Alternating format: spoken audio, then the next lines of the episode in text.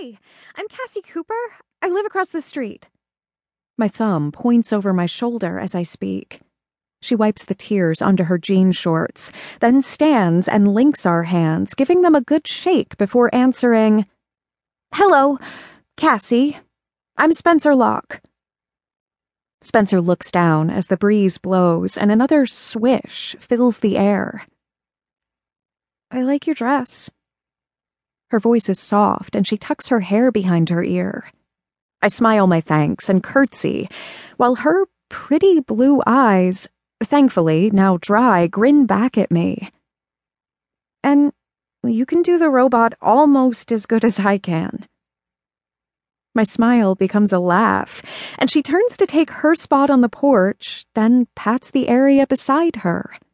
I sit, happy to have a funny friend. After a few seconds, she looks at me and says, I'm sorry I was crying. I, uh, well. The screen door behind us creaks open, and I turn my head.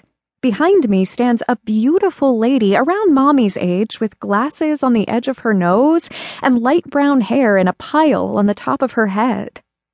Her eyes are the color of her hair, and they crinkle at the sides when she smiles at us. They don't look anything alike, so I'm not sure if this is Spencer's mommy or not. I don't know what to say to her, but she takes care of that for me. Hello, I'm Deborah, Spencer's. She pauses to glance at Spencer, who says in a strong voice, Mommy. Her mommy's mouth dips down at the sides and her chin trembles. Now, tears are in her eyes. Why is everyone crying? Yes, Mrs. Locke continues. I'm Spencer's mommy. She says it almost to herself, then looks to me. I'm Cassie. I point across the street. I live over there. Her mommy smiles back at me. She has a really pretty smile. She glances back to Spencer. Well, it's good that you'll have a friend so close. Isn't that right? Spencer nods her head, and Mrs. Locke adds, Spencer, can I talk to you for a second? Yes, ma'am. Her voice is soft when she answers. Mrs. Locke steps onto the porch when Spencer stands, and the screen door bounces a couple times before it finally shuts behind her. She's wearing a fluffy pink robe and ties it around her waist as Spencer walks toward her. That makes me smile.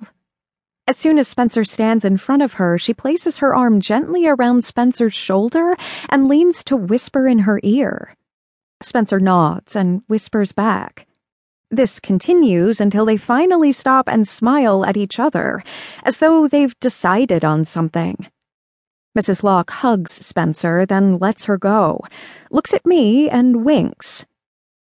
Nice to meet you, Cassie. I think you and Spencer will be very good friends. A man's voice calls her name from within the house, and she smiles again at both of us before she leaves. I glance shyly at Spencer, who's taken her seat next to me. She lets out a long breath, then she looks back at me. She tucks her hair behind her ears again, brings her knees to her chest, and lays her cheek on them before finally speaking. She just wanted to tell me it was okay for me to talk about why I was crying.